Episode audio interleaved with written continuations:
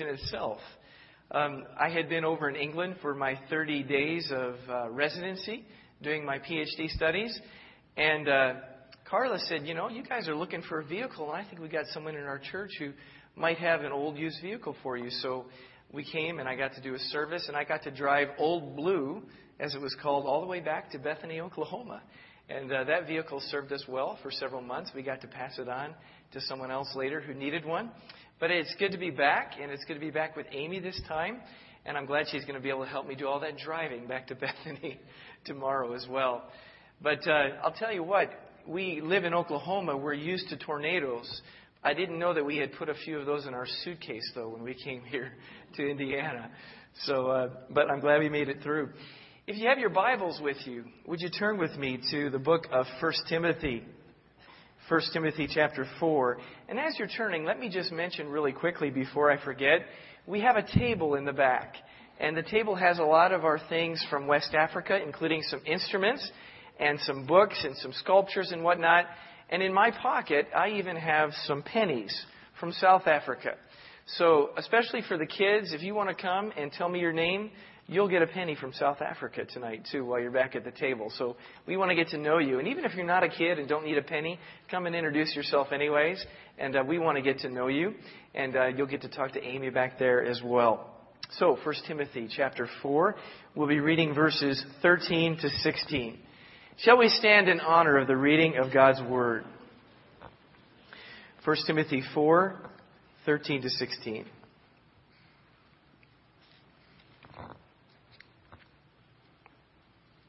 Until I come, devote yourself to the public reading of Scripture, to preaching, and to teaching.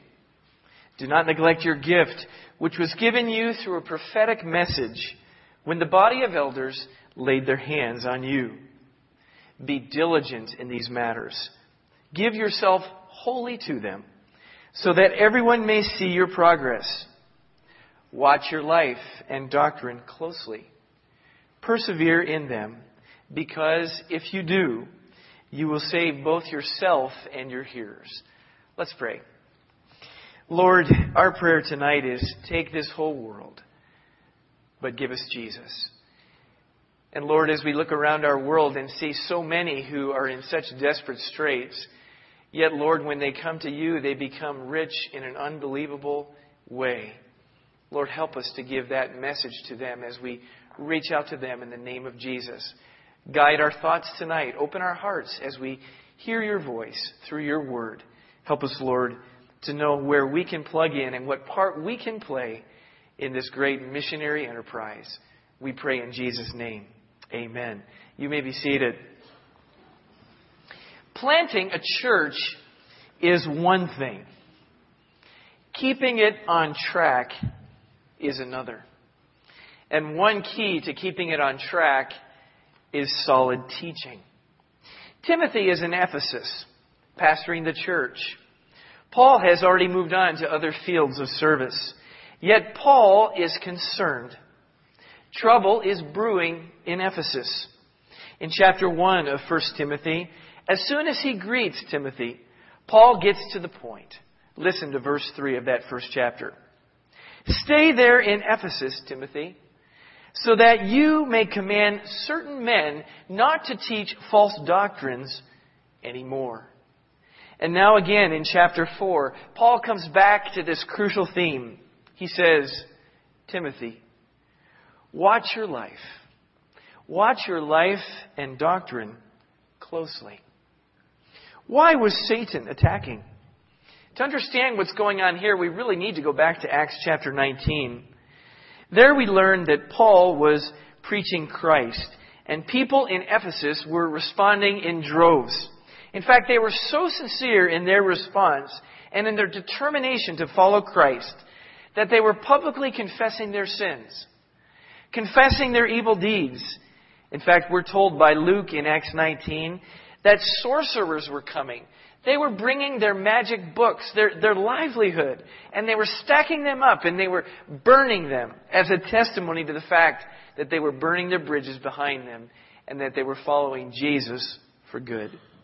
Verse 19 of Acts 19 says it this way In this way, the word of the Lord spread widely and grew in power. What was happening? Well, there was a local goddess there by the name of Artemis. And artisans would make little statues to her, and they would sell them, and that's how they made their money. But as more and more people came to Christ and began to follow him, they left the idols behind, and the number of orders for those little statues was going down, and people were being, well, they were losing their jobs. And so they tried to stir up a riot against Paul, tried to kick him out of town. Well, when that didn't work, they didn't know what to do. You see, not even a riot could squelch this new and vibrant faith. So Satan needed to go to plan B. If he couldn't stop that church in Ephesus from growing, he would do the next best thing. He would hijack the church by infiltrating it with false doctrine, and it is this that Paul is determined to prevent. Around 30 years ago in Cote d'Ivoire, also known as the Ivory Coast in West Africa, Missionaries from another denomination arrived on the scene. They preached Christ. They were anointed. God honored their preaching. It sparked a church planting movement. Many were coming to Christ. God was doing something amazing in that West African country.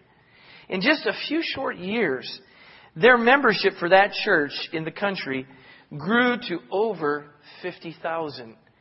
In fact, in most towns and in many villages, you could find a congregation of that evangelical church.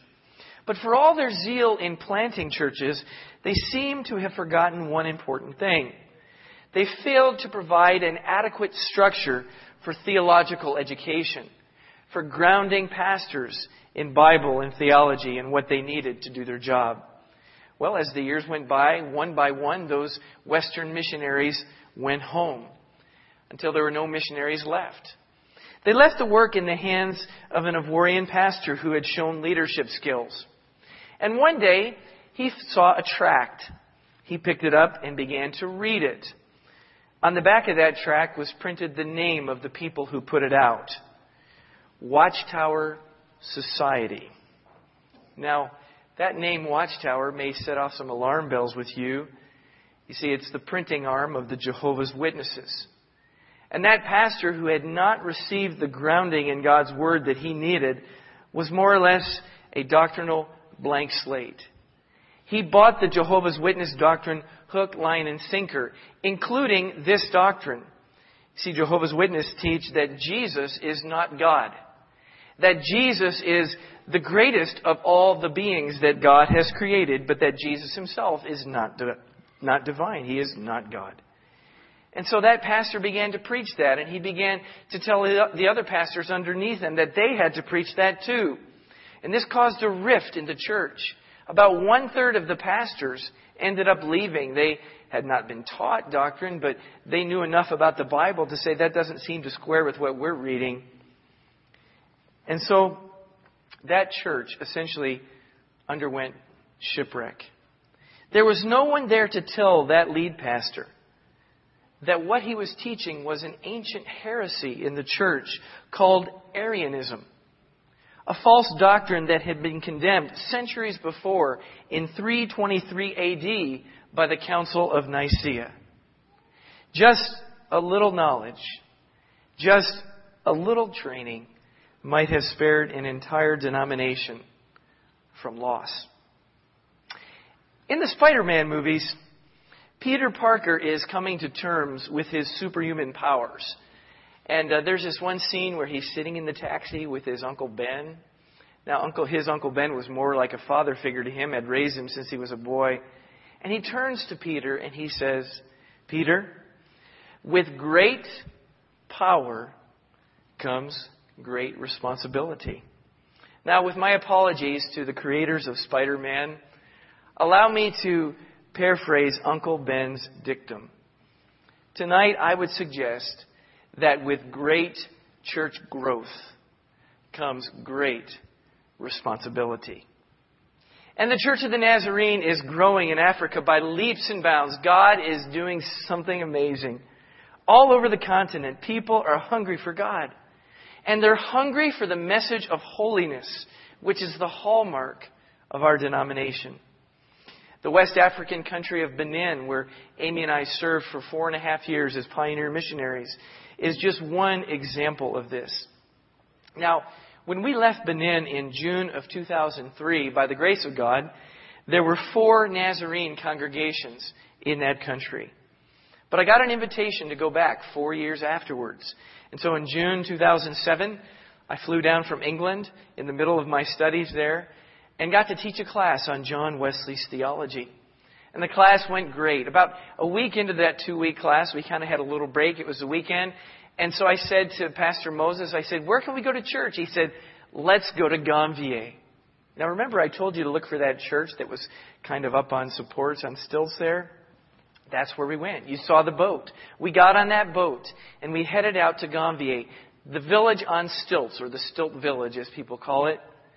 A village of 40,000 people living out on this lagoon. And all the homes there are built up on these stilts. Now, there are various stories as to why that happened. One person says they were trying to escape the king's taxman. That sounds good, especially around April 15th, I think. But there they were out on the lake.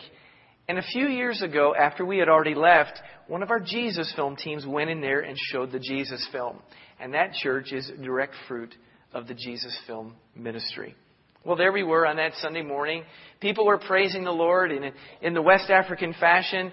Uh, a lot of them were dancing and just, just joyously, exuberantly uh, giving their praise to God. And during that time of worship, I turned to Pastor Moses, the one whom Amy and I had mentored during those four and a half years. Now he is our district superintendent. And I said, Moses, I said, how many churches are there now in Benin? Now, mind you, just four years later. He kind of got quiet. I could see the wheels were turning in his head.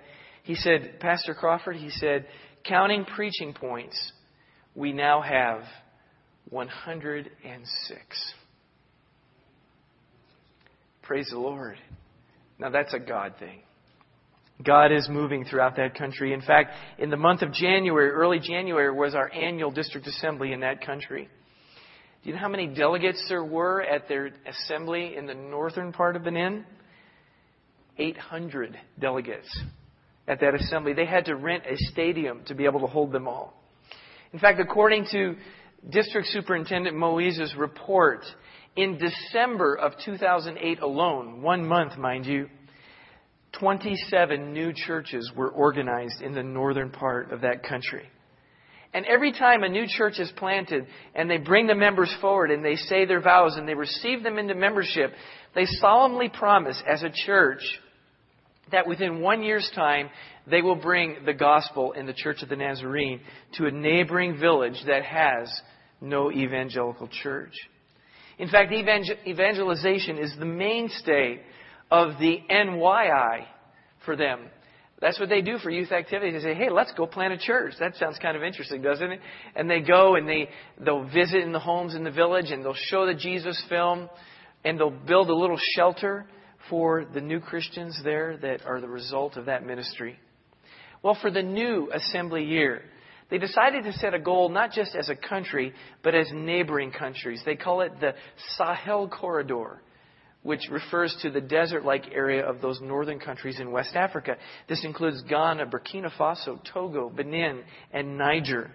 Their joint goal for the new year is to add in those areas 10,000 new members and they want to reach a total of 1,000 Nazarene churches in that area. Preaching the message of a holy God who wants to make his people holy. You know, whenever God starts to do something new like that and something amazing, the alarm bells start to go off in hell. You remember in the Old Testament when the children of Israel were marching through the land and they were taking town after town and city after city. God was giving them the promised land. And in the book of Numbers, we have the story of the king of Moab, Balak, who looked out and saw what God was doing and he was afraid. And so he went to Balaam and he said, Balaam, come and curse these Israelites. Now, with that story in mind, think about what is happening in northern Benin. as God is taking the land, as, as areas of that country that had never had any kind of evangelical witness, had only had Islam and animism, now for the first time is hearing the gospel. Satan is not happy and he's striking back. The phone rang in Cotonou. Pastor Moses picked it up. Now, his phone didn't ring at home, it rang in his hospital room because he was sick enough to be hospitalized, but he answered the phone. And on the other end was a man from northern Benin. He said, Is this Pastor Moses? Yes, it is. He said, I've just come from the north. I need to see you. He said, Well, this isn't a very good time. I'm in the hospital. He said, Well, c- could you just come and see me? He said, Okay. So he checked himself out of the hospital. He went and he met with this man. Here was the story. He said, Pastor Moses, do you know such and such a village? And he gave the name of it. He said, Well, yeah, I do. He said, That's where we've planted some, a church recently. He said, Yeah, you're right. He said, I was there among those receiving you in the village when you came with your team and showed the film and began to disciple the people.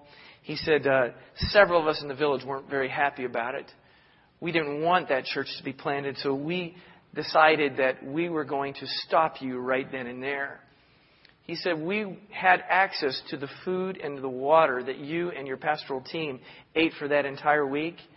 He said, We poisoned it. Day after day, you drank the water, you ate the food. And you left, and that church was there, and you left the leaders behind, and you went on your way, and nothing happened. And we said, Whoa, what's going on here? So we decided we would try it again. And the next time you were back there to follow up and to do discipleship, he said, We, uh, we decided that we would go and uh, have a curse put upon you. And so we did. We had a voodoo curse put on you, and we expected that when you left at the end of the week, heading back, according to our plan, heading back, your bus would overturn and you would be killed and along with your team, and that would be the end of that. So we had that curse put on. You came, you preached, you did leadership training, you left on that bus, and we got word, not that the bus had overturned, but that you'd all made it home safely. And we said, okay, this is not good. what is going on here? And so me and the others who were doing this, we decided that we needed to get the most powerful curse that we could. So we went to the chief witch doctor, who also, by the way, happened to be the uh, Muslim imam there in the mosque. And he said, we went and we said, we, we really need to stop these people. What can we do? He said, well, it's going to cost you. How much is it going to cost? And he gave him the figure, which was the equivalent of 1200 US dollars. Now, mind you, one day's work in that poor part of the world gets you about two US dollars. So you can see that's a real sacrifice. They collected the money, people gave, they went, they had the, uh, the fetish, as they call it, made up. The next time the team was through, they had their, they had their training, and they went back, they arrived home safely with no ill effect. He said, I knew then that the God that you serve is the one and only true God. And the next time that I heard the Jesus film was going to be shown in the area, I went and I saw it. And at the end, when they gave the invitation, I went forward and he said, and I joined the Church of the Nazarene that was planted as a result of the next showing. He said, but there's a problem now. He said, my friends who were in on all this with me, the curses and all, now they think that I'm the traitor, and the same curses that we were putting against you, they are now putting against me. Pastor Moses, I'm a little bit scared. Would you pray for me before I head back up north? And Pastor Moses said, Oh, yeah, I'll pray for you.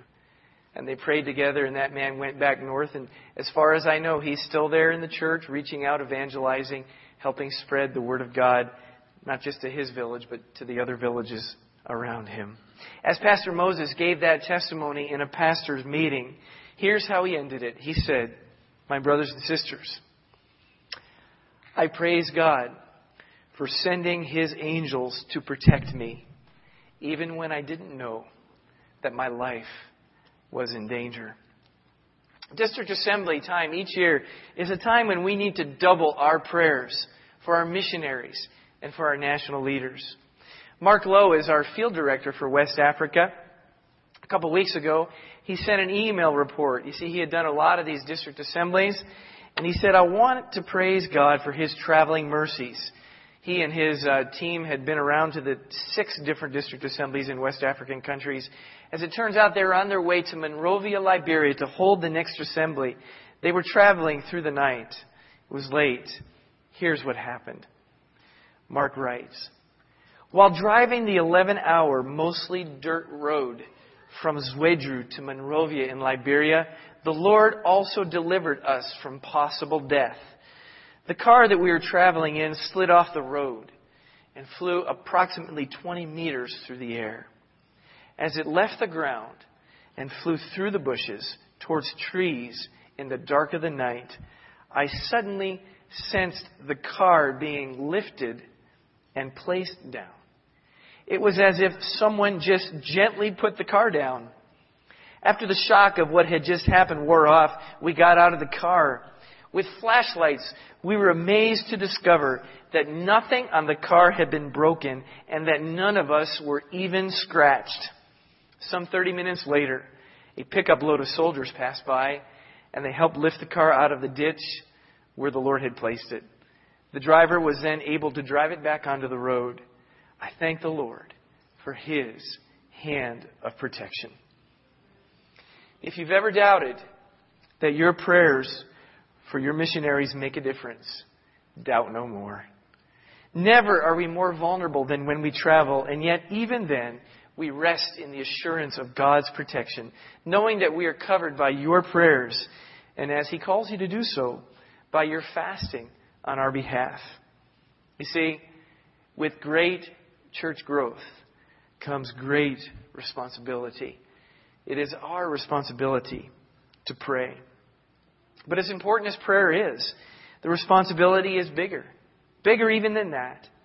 To avoid churches straying off into doctrinal error, we must teach our people, especially our pastors. Paul says in this passage to Timothy, devote yourself to the public reading of Scripture, to preaching, and to teaching. You can hear the words of Paul echoed in Mark Lowe's newsletter. He writes later in that same letter that I just referenced. As we approach 50,000 Nazarenes in over 1,000 churches, the challenge of training and formation lies before us. We need teachers and training centers, he writes, books and supplies.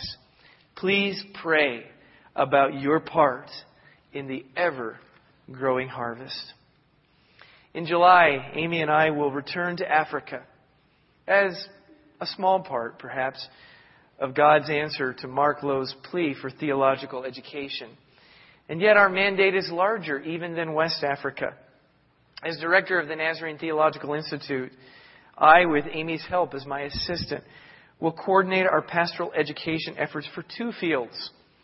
From Cape Verde and Senegal on Africa's west coast to Congo in the heart of the continent, to Madagascar and Reunion in the Indian Ocean. In all, this includes 20 countries and counting. The other day, as I was just feeling a little bit overwhelmed by it all, I said to Amy, I said, you know, this is a big job.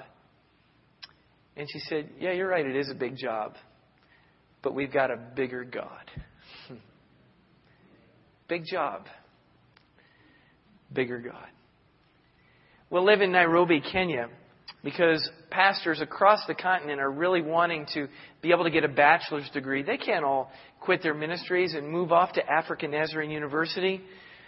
So one of our projects and plans is to make a connection between the NTI and ANU so that through distance education, back there right in their own locations, they can be studying and eventually receive a Bachelor of Theology degree accredited by ANU.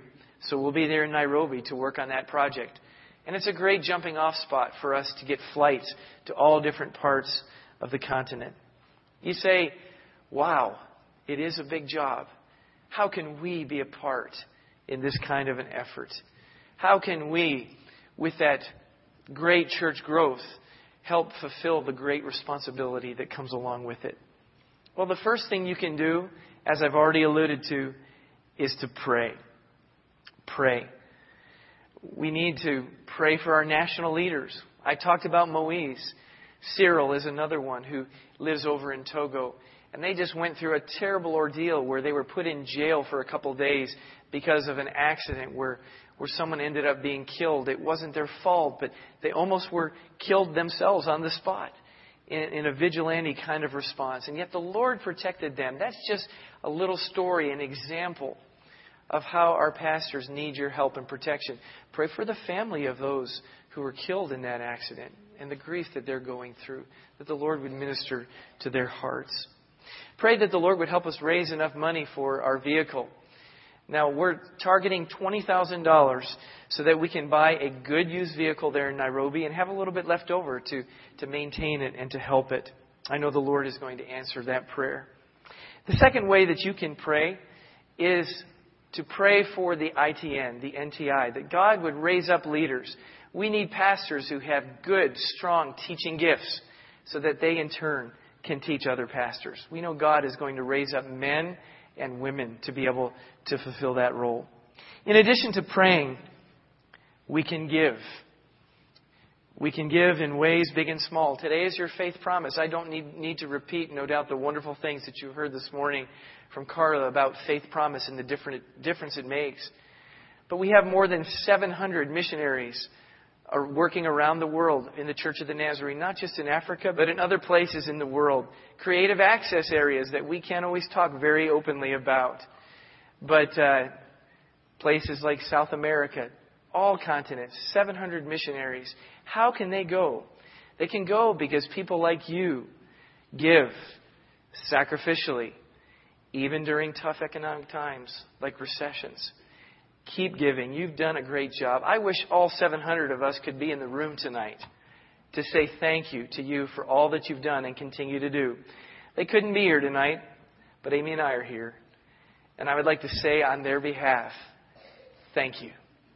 You're doing a great job. Keep up the good work. We've never had to worry about whether we're going to have salary from month to month.